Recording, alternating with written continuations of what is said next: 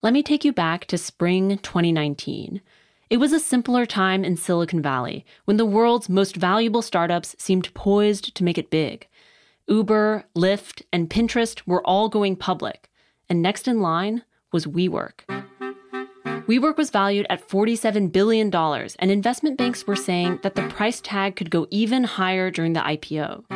That meant that on paper, WeWork's co founder and CEO Adam Neumann could be worth as much as $10 billion. His company was the most valuable startup in America. Another tech unicorn has filed to go public. This time it is WeWork, now known as the We Company. It has announced that it has confidentially submitted its paperwork to the SEC for an IPO. WeWork has revolutionized the leasing of office space. Co founder and CEO Adam Neumann, as well as strategic partner, who else but actor Ashton Kutcher. $10 billion invested in this company. It's the second largest venture capital investment of all time. These may have been some of the best times of Adam's adult life. He was getting photographed for magazine covers, grinning at the camera, posing on office furniture, and bounding up flights of stairs. In TV interviews, he talked about how WeWork had made billions in revenue and was doubling in size every year. They were helping Fortune 500 companies make their employees happier by building them better, beautiful, and inspiring offices. If the IPO went off as planned, Adam, WeWork's employees, and WeWork's bankers would become rich, very rich. And for a startup, going public is the ultimate milestone. Very few companies make it, and it can take years to get there. An IPO means you're established, you've arrived in the halls of global business. That August, it looked like Adam Neumann was about to make it, very soon. But then, in the span of one month, everything changed. The scrutiny that followed in the lead up to WeWork's IPO quickly turned the company into a laughingstock. Exhibit A of the overhyped, money losing, conflict of interest ridden stereotype of tech startups. Suddenly, few investors were willing to buy its stock, and WeWork had no choice but to cancel its IPO. Office space startup WeWork has officially postponed a plan to go public. WeWork is having trouble finding investor demand at one third of the $47 billion price tag that SoftBank assigned in its latest funding round. That big markdown could spell big trouble for SoftBank's attempt. If I were a potential investor in, in WeWork, I would think this thing is an absolute mess. I don't want WeWork. I wish they would just go away. The real concern is Adam Neumann, the CEO. Everything is on him. His performance will determine this. It was a disaster, and almost everyone was blaming it on Adam. People started saying that his biggest investors wanted him gone and were meeting without him to plan his exit. And in the midst of all this chaos, someone snapped a photo of Adam walking down the street in Manhattan. We know this because it was posted on Reddit. In the photo, he's outside on the sidewalk. He's wearing a gray t shirt and black jeans. He's tall, six foot five his long brown hair is blowing in the wind. Bizarrely, he's barefoot. And remember, he's walking on a sidewalk in Manhattan. It all looks a little unhinged. But I guess you could also say it's on brand with his unconventional ways. More on that later. Anyway, in the photo, he's mid stride, holding a cell phone up to his ear. It's hard to tell if he's angry or smiling. Was he trying to sweet talk an investor into letting him keep his job? Was he venting to a friend? According to someone who spoke to him the day that photo was taken, Adam found the prospect of leaving WeWork unimaginable. He was determined to stay on at the company he had spent the last decade building into a global empire. That day was a Friday. Over the weekend, Adam and his board members debated whether he should step down, a move that would cut him off from his company but just might save its IPO. Depending on who you ask, Adam either agreed calmly that he should go, or he shouted at his investors when he realized he was being forced out. What's clear is that by Monday night, the debate was over. The next morning, Adam dialed into a conference call with his board of directors. At this point, it was just a formality. One by one, the board members voted to remove Adam as CEO. When it was his turn, he voted against himself, too.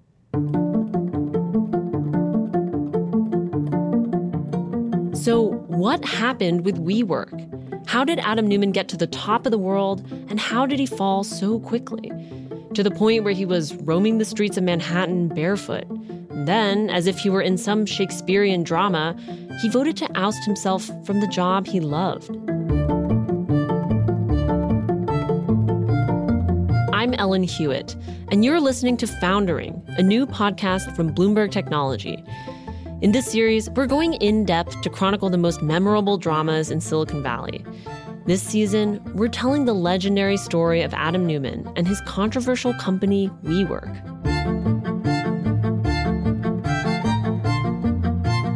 You might have read the news describing how it all went wrong. I wrote a lot of those stories. For the past four years, I've been reporting on WeWork for Bloomberg News. And in the blur of it all, I think I forgot how crazy this all was, how crazy it all still is. Remember, WeWork is just a company that rents out short term office space. You pay to access a desk in a WeWork. Inside, you sit next to people who work at SaaS companies or PR agencies or AI startups. Maybe you discuss the weather with each other by the keg at the office happy hour. Somehow, this turned into the buzziest technology startup of our time, only to come crashing down in a matter of weeks.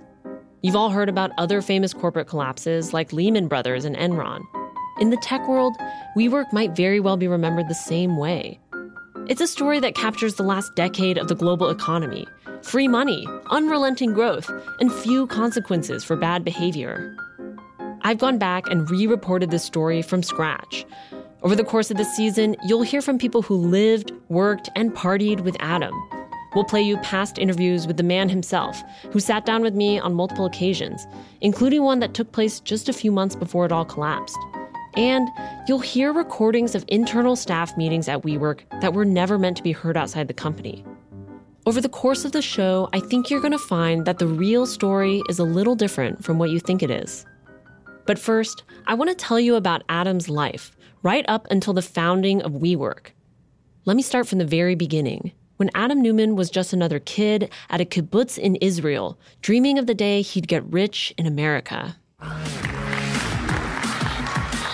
So, you know, first of all, guys, thank you for having us, and for all of you who've ever been to WeWork, thank you. So, I actually grew up in a kibbutz. Uh, who here knows what a kibbutz is? Raise your hand. Wow, very educated crowd. So there's a few things to know about Adam Neumann as a kid. Adam was born in Israel. He struggled with dyslexia. His parents divorced when he was seven. By his count, he moved 13 times growing up. He says he had a pretty scattered childhood. And when he was 11, his family moved to kibbutz Nir Am in southern Israel. And he points to this as the thing that originally inspired WeWork. So, for those of you who don't know, a kibbutz is a failed social experiment that happened in Israel. Uh, as a teenager and as a child, it was the most unbelievable place to grow up. I was with all my friends from morning till night. We ate in the same dining hall. We drove to the same school, and then we all did our homework together, or we didn't do our homework together. It was awesome. A kibbutz is a collective community in Israel. Usually, they have a few hundred members. Everyone lives on the same compound. Traditionally, the members pool their money.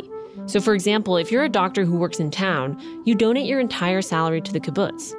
Hundreds of these communities have been built in Israel in the last century.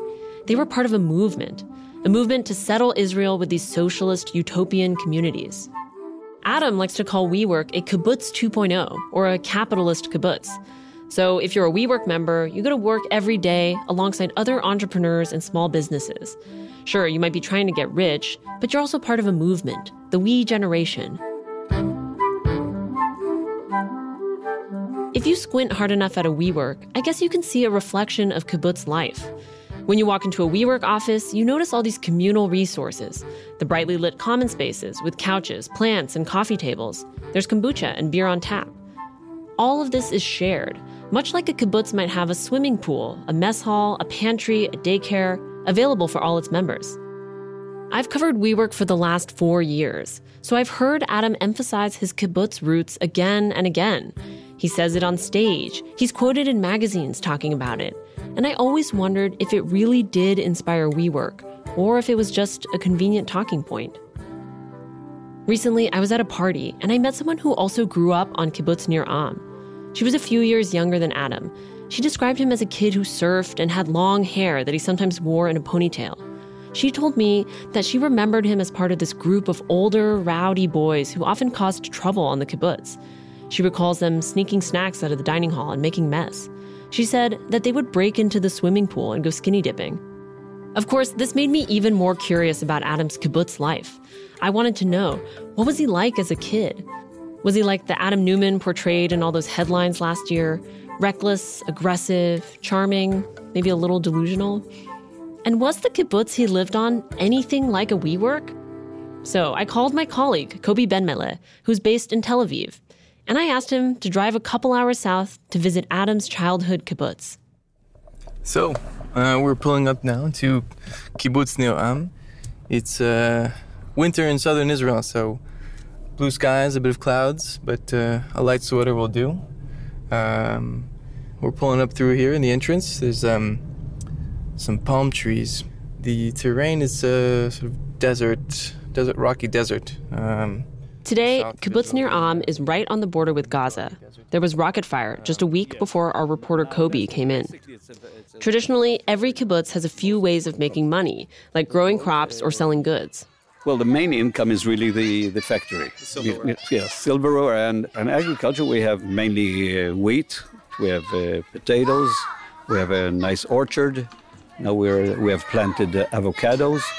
Uh, soon uh, we're going to plant bananas. Kobi met up with a former school teacher who was his tour guide for the day.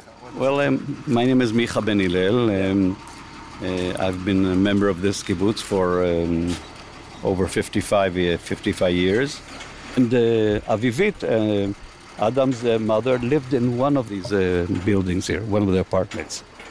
Adam's mother was an oncologist, and she worked at a nearby hospital. She also did shifts as the on call doctor for the kibbutz. And in a crazy coincidence, not only did Micha remember Adam, he actually taught him in school. I was his homeroom teacher for three months before they left.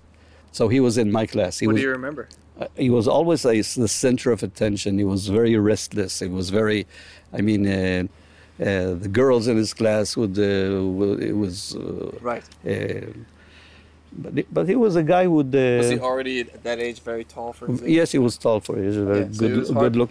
Yes. Hard not to notice him. Yes, hard not to notice him. So Micha took Kobi around the kibbutz, and they asked the residents what they thought about WeWork. Shalom. בלומברג. בלומברג. אתה מכיר? לא.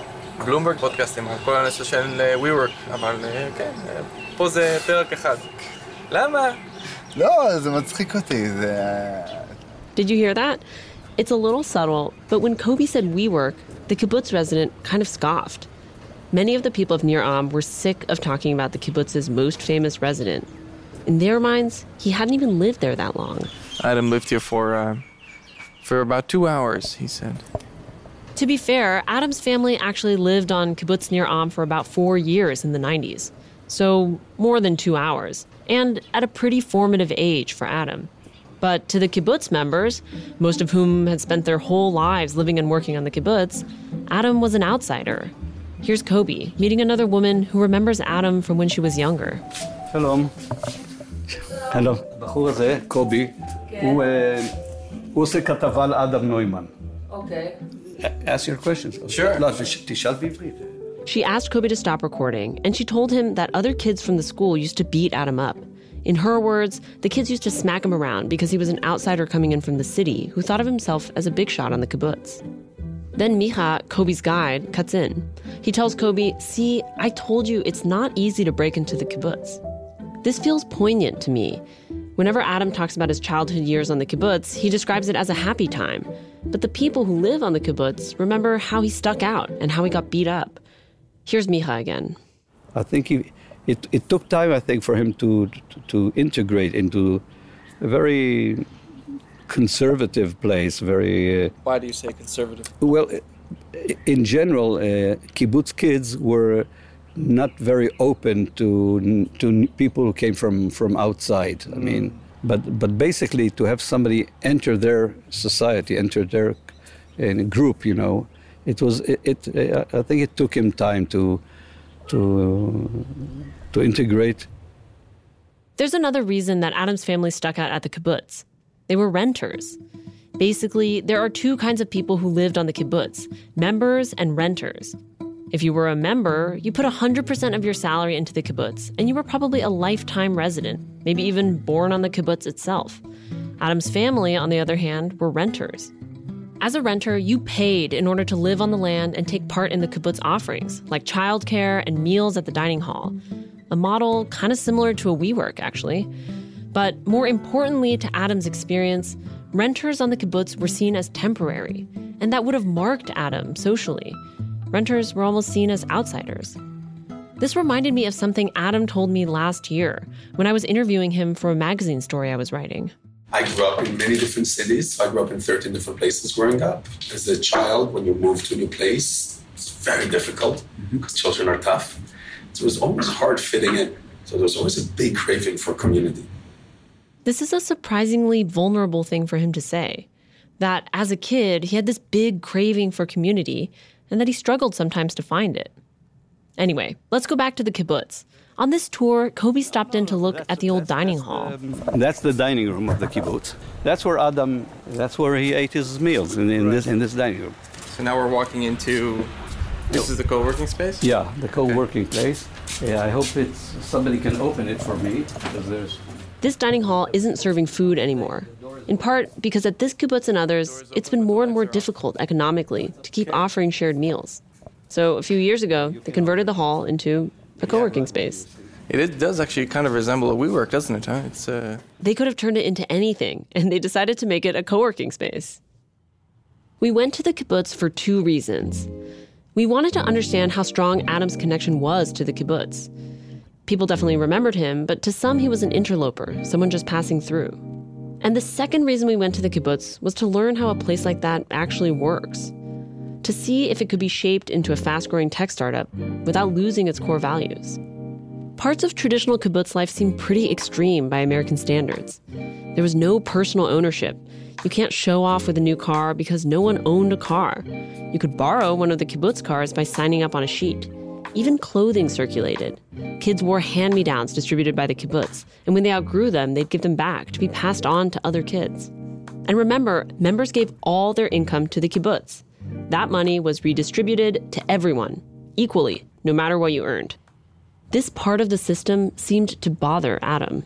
As adults, though, I remember looking at the kibbutz and saying, so in a kibbutz, everybody makes the same amount of money. So one of my friend's dads was the head of the factory. He worked 16 hours a day.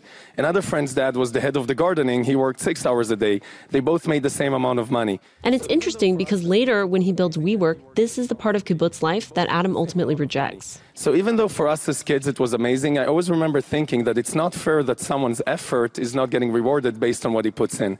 Because remember that clip earlier? So for those of you who don't know, a kibbutz is a failed social experiment that happened in Israel.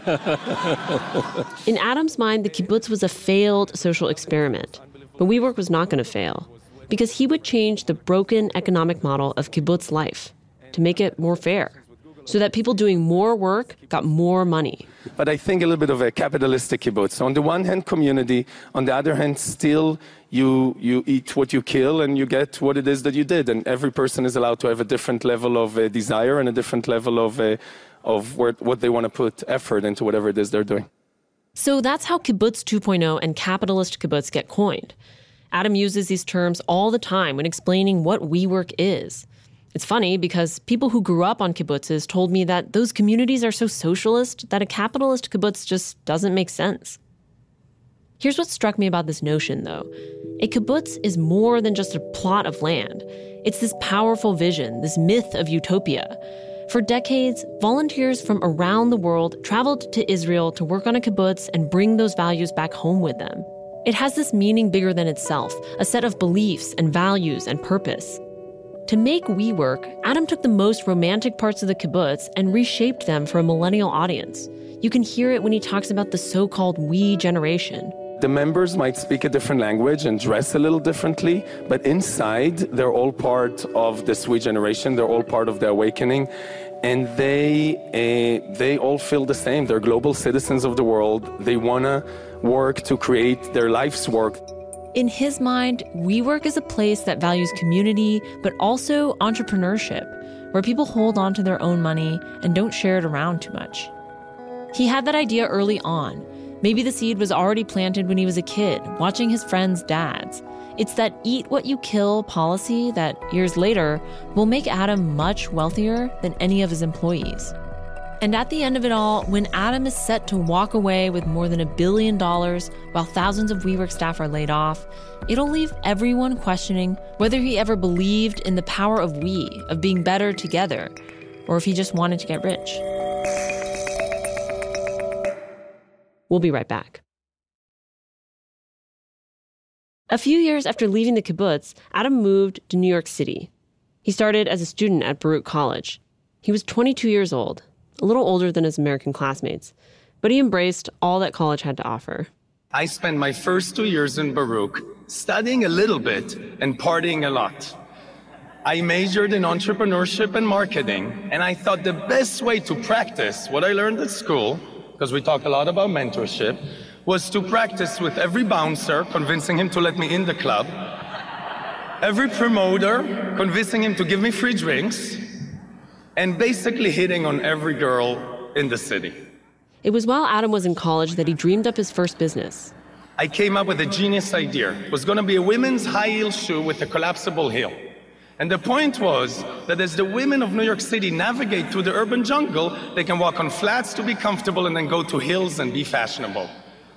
I thought it was sort of a Hunger Games meets Sex in the City. Come together.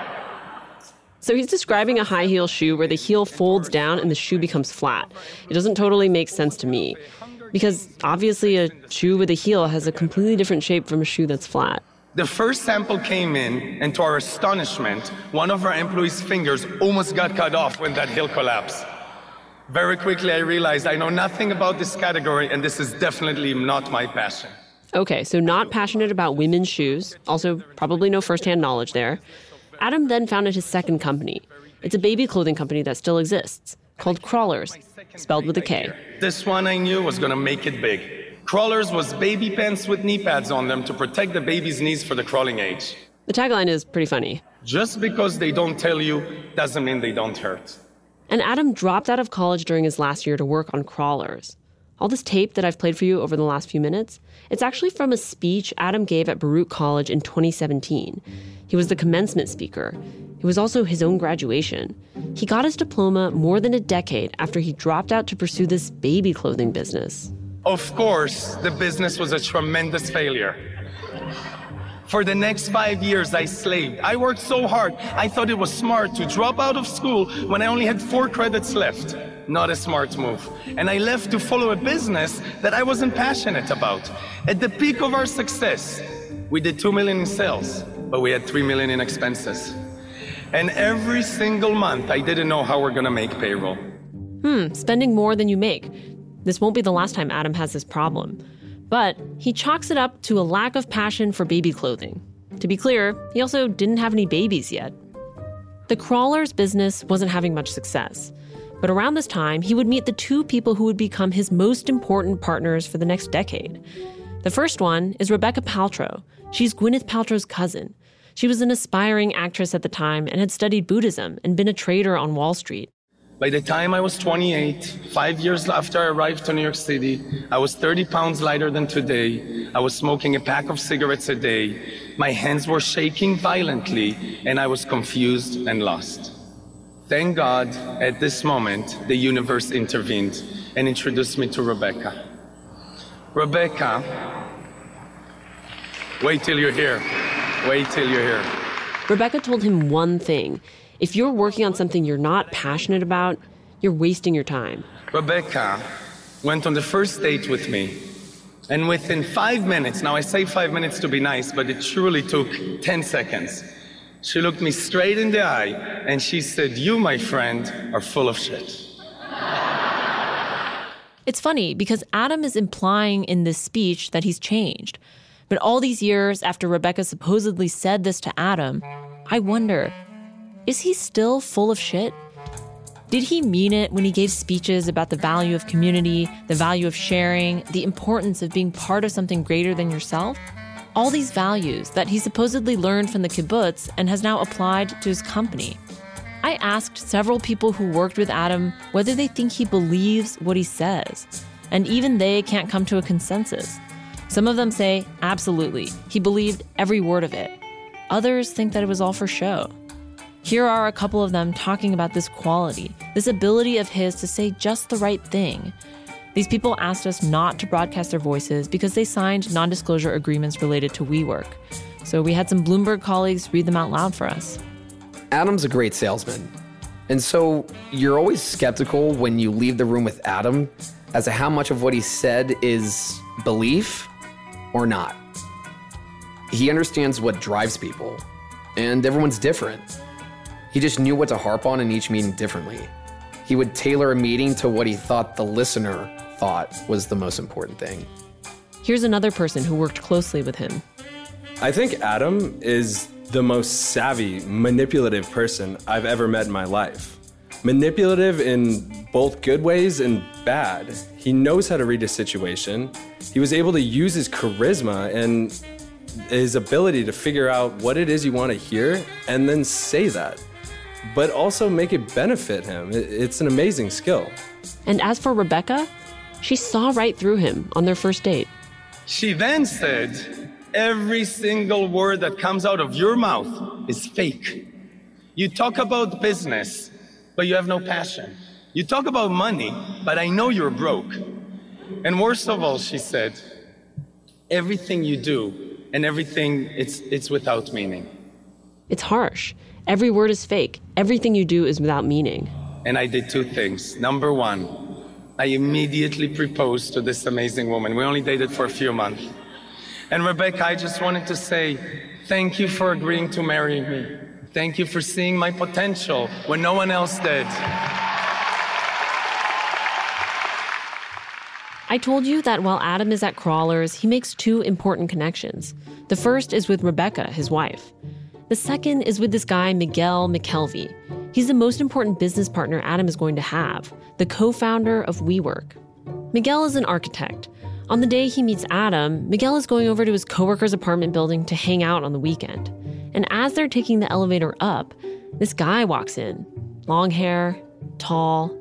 Here's Miguel in an interview with Guy Raz on NPR's How I Built This.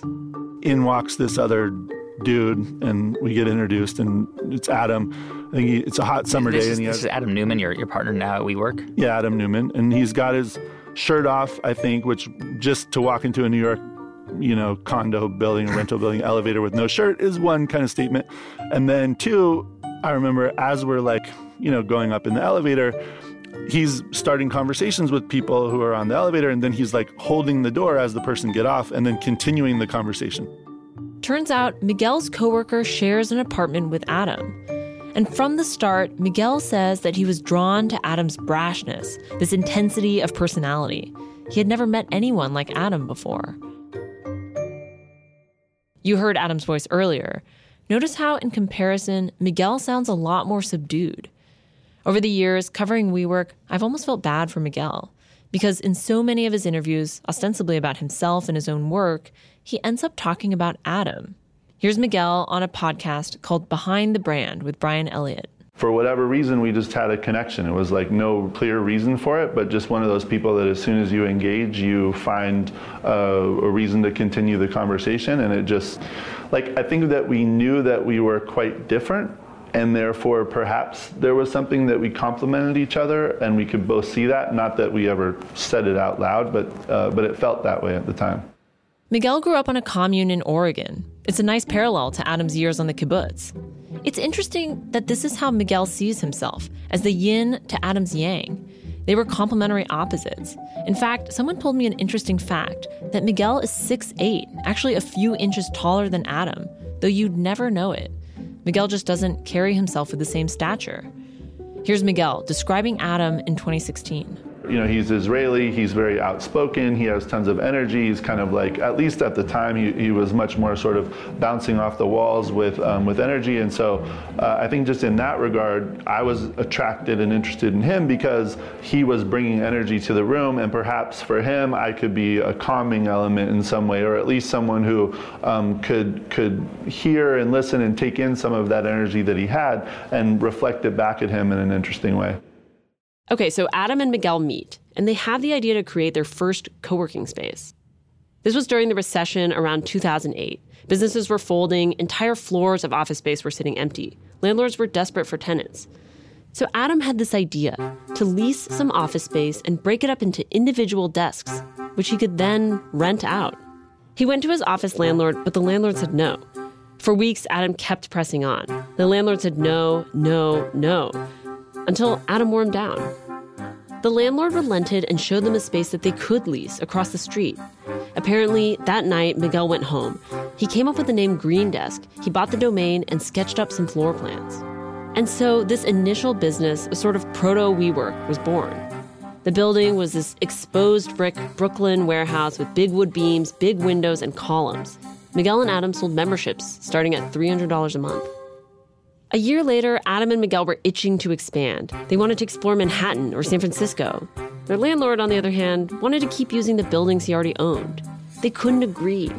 So Adam and Miguel sold their share of the company to the landlord and pocketed a couple million dollars. This was in 2010. They wanted to use the seed money to start something else, something bigger that would connect people all around the globe to a new community. They wanted to reinvent the workplace, which used to be a boring place you would dread. Miguel and Adam sat together and sketched out ideas for this new company. Work would be the beginning, but it could be so much more, too your home, a place to eat, a way to travel.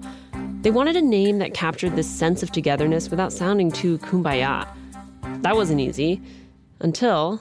Literally in the middle of the night, uh, Adam's friend Andrew just literally came out with it and he said, It's we work, it's we live, it's we sleep, it's we eat, it's we.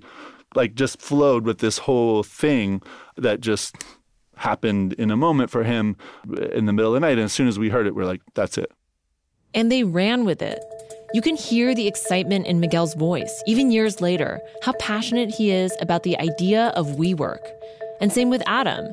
Remember, when Adam spoke about his earlier companies, the women's shoe line and his baby clothing company, he said that both of them failed because he lacked passion.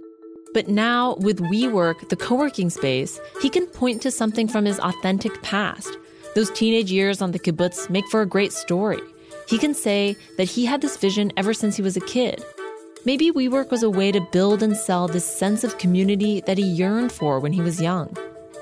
So Adam starts signing leases. He brings on his first customers, and he hires young, passionate people to work for him. These are recent college grads, many from top schools. They joined an exciting tech startup on the promise of Adam's vision. And once they walk in the door, some of them discover the reality is very different from the promise. They find themselves mopping up spilt beer and catching mice, and trying to find a bathroom for 500 customers at the last minute. We didn't have a functioning bathroom on the first day. There's the, the saying you you know you've got three options: fast, cheap, and right. But you only get to pick two. What are you going to pick? You know, with WeWork, it was always fast and cheap. That's next time on Foundering.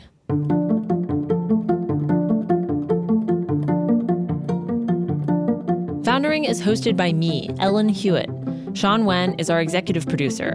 Maya Cueva is our associate producer. Ray Mondo mixed the show today. Special thanks to Kobi Ben Melech, Noam Dor, Tony Palladino, and Alex Batali. Mark Millian, Anne VanderMey, and Alistair Barr are our story editors. Francesca Levy is the head of Bloomberg Podcasts. Be sure to subscribe, and if you like our show, leave a review. Most importantly, tell your friends.